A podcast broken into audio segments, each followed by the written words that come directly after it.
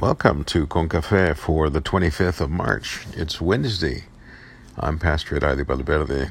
Passage comes from Ezekiel 37, uh, verses 1 to 14, and it's a passage you probably heard, and it's called Them Bones. Hear now the word of God beginning with verse 1.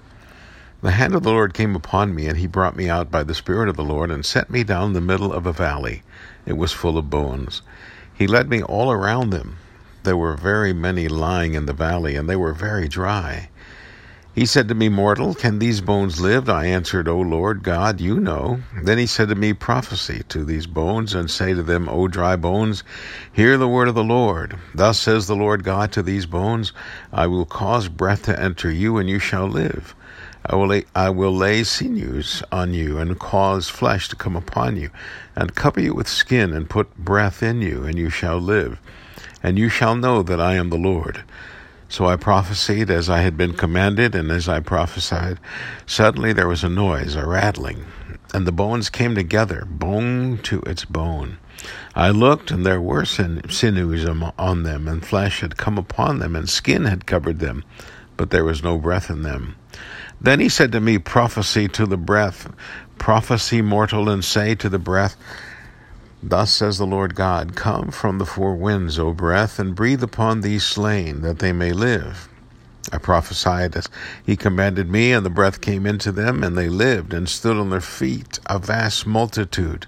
Then he said to me, Mortal, these bones are the whole house of Israel. They say, Our bones are dried up, and our hope is lost. We are cut off completely. Therefore prophesy and say to them, Thus says the Lord God, I am going to open your graves and bring you up from your graves, O my people, and I will bring you back to the land of Israel. And you shall know that I am the Lord when I open your graves and bring you up from your graves, O my people. I will put my spirit within you, and you shall live, and I will place you on your own soil. Then you shall know that I, the Lord, have spoken and will act, says the Lord. Thus ends the reading of this the Word of God to the people of God, and we say thanks be to God. Well, a wonderful Wednesday be yours, dear listener, dear reader. I pray that this being midweek, midweek day, it be one filled with blessings and wonderful surprises for you and those who matter to you. May we continue to pray for one another, especially those in need of various things. Some need healing, some need food and shelter. All need to know the love of God is available to them. And I pray this will inspire and bless you and let you become the person that God wants you to be. If God takes you by the hand, He's going to sh- show you some incredible things. Some may scare the bejeebers out of you, but you'll be safe. Such was the life of a prophet.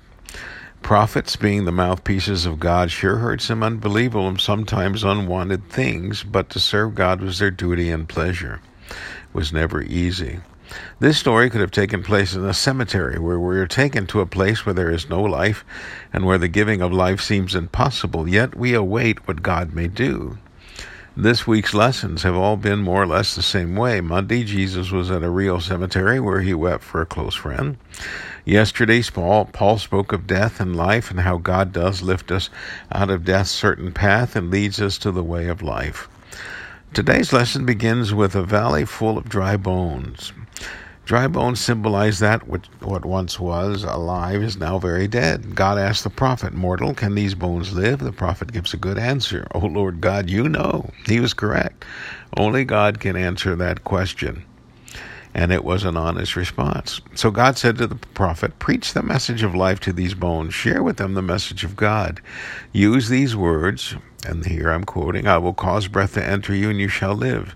I will lay sinews, sinews on you, and cause flesh to come upon you, and cover your skin, and put breath in you, and you shall live, and you shall know that I am the Lord. Bam.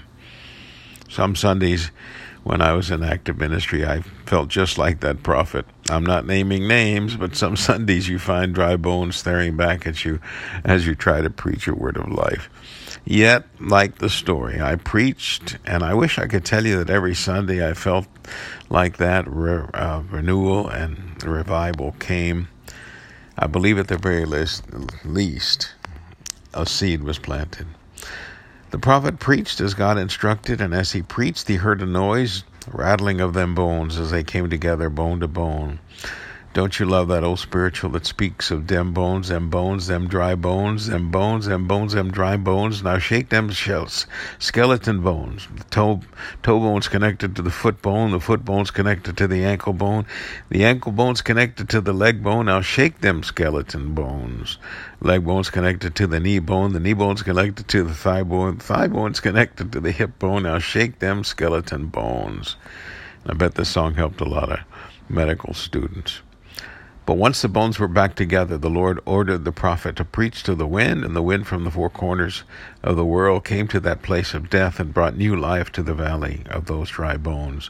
It was then that God told Ezekiel, These bones are my children, the people of Israel, who have been claiming to be dead already and living without hope. Here's the sermon you need to take to them. And I'm quoting, I'm going to open your graves and bring you up from your graves, O my people, and I will bring you back to the land of Israel. And you shall know that I am the Lord when I open the graves and bring you up from your graves, O my people. I will put my spirit within you, and you shall live, and I will place you on your own soil. Then you shall know that I, the Lord, have spoken and will act, says the Lord. This powerful story set the stage for God to once again act on his people's behalf. This was enough for us to see our God is a God of life and hope. The bones were bones of people who had been killed and were resurrected from the lowest point of life, and an almost point of no return. And the message is made clear to the prophet, who had the arduous, arduous task of taking it to the people of God, who mostly lived as hopeless people because of their own choices. Friend Lent, uh, friend, Lent is more powerful this year than any other year, as we have seen some people who have given up much on many things without having chosen to. Our prayers should be that we pray for this Easter be uh, to be a truly resurrection event for the whole world, that it can live without this virus and the shortages of essential that have turned good people into evil hoarders. We pray for their liberation from greed to good. May comfort come to those who have been affected by these times, and may true hope be shared on all pulpits, from all pulpits and people. Let's pray. Loving God, be the God of love that we need so that we can share love like never before. Our prayers are for an Easter of unexpected new life and resurrected hope.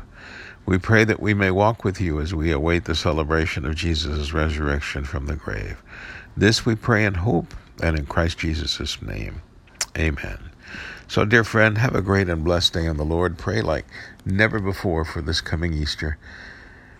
Thank you for joining in. I pray this has blessed you and feel free to forward it to someone that may need a blessing. Receive my blessings of love and peace.